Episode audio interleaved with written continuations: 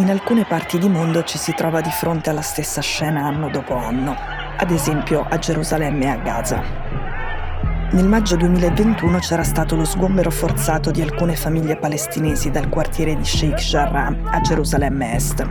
Di conseguenza proteste e scontri finché la polizia israeliana non aveva preso d'assalto il complesso dove c'è la moschea di Al-Aqsa, uno dei luoghi più sacri dell'Islam. Da Gaza Hamas ha risposto lanciando razzi su Israele e Israele per 11 giorni ha bombardato Gaza. Sono morti alcuni israeliani, sono morti almeno 200 palestinesi. Un anno dopo, nel 2022, è accaduto qualcosa di simile. Ne abbiamo parlato qui nella puntata del 27 aprile che si chiama L'importanza di Al-Aqsa. Ecco, ad aprile, a un certo punto, l'hashtag Al-Aqsa scompare e questo rende molto complicato per i palestinesi far sapere quello che sta succedendo.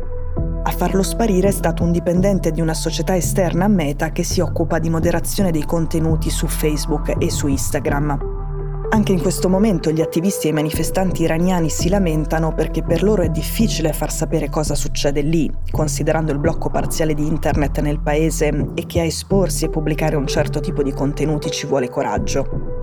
Loro lo fanno, poi però le piattaforme oscurano parecchi di quei contenuti perché ritraggono scene di violenza.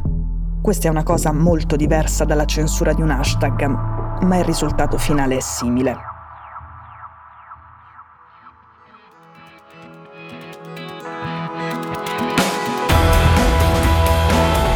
Sono Cecilia Sala e questo è Stories.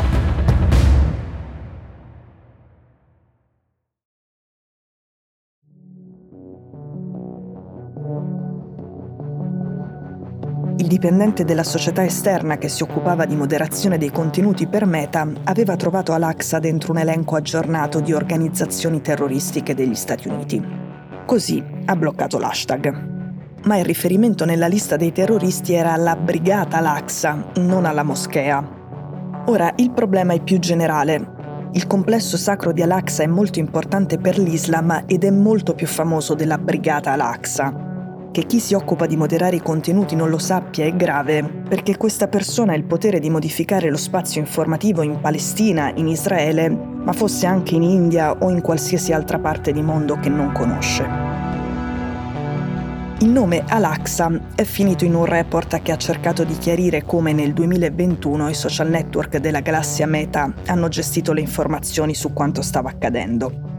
Il report è stato richiesto dalla stessa azienda di Zuckerberg. Meta ha un suo consiglio di sorveglianza indipendente e anche una responsabile dei diritti umani.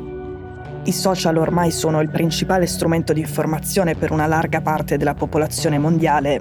Il fatto che Meta chieda a un organo esterno di spiegare tutti gli errori commessi nella copertura dei fatti è positivo, anche perché il report realizzato dalla Business for Social Responsibility dice in modo molto chiaro che Meta ha negato agli utenti palestinesi la loro libertà di espressione e lo ha fatto rimuovendo erroneamente i loro contenuti.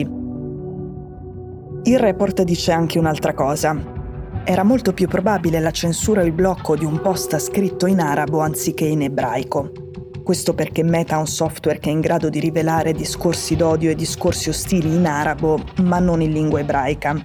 Poi, al momento Meta non ha abbastanza moderatori che parlano arabo o ebraico. Così i messaggi da valutare finivano a revisori che vivono in Occidente e non parlano nessuna delle due lingue, e dunque a loro volta finivano per affidarsi a software automatici e all'intelligenza artificiale.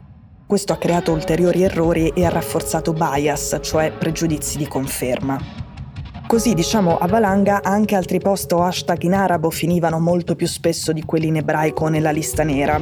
È appunto un effetto del sistema di catalogazione che Meta utilizza in questi casi. Il rapporto si conclude con parole pesanti. Meta ha violato i diritti umani e la libertà di espressione, di riunione, di partecipazione politica e non discriminazione degli utenti palestinesi.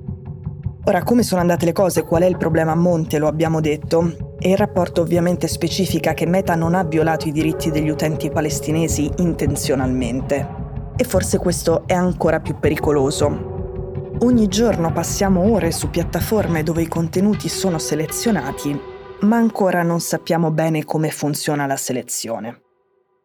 The thing I saw at Facebook over and over again was there were conflicts of interest between what was good for the public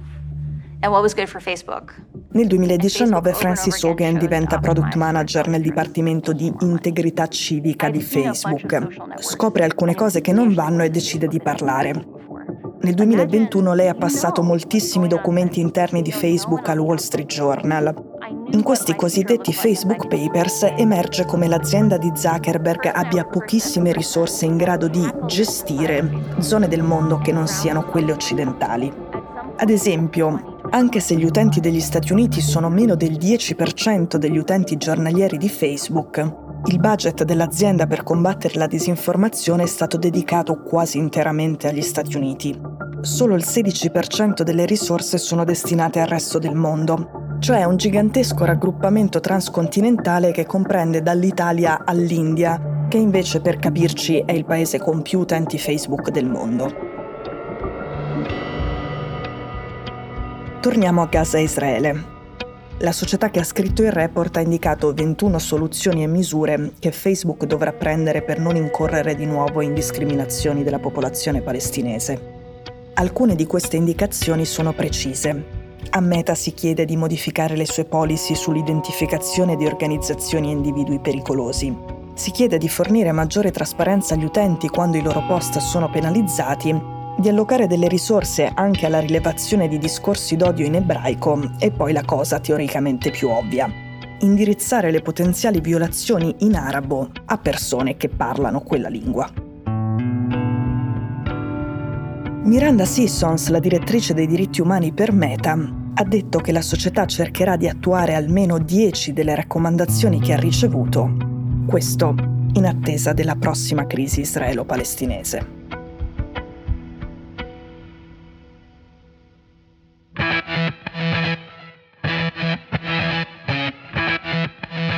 Stories è un podcast di Cecilia Sala prodotto da Cora Media. La cura editoriale è di Francesca Milano.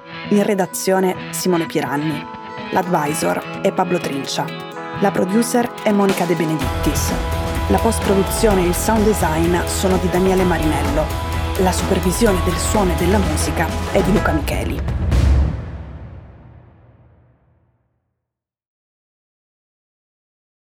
Questo episodio è stato prodotto e sviluppato insieme a Spotify Studios.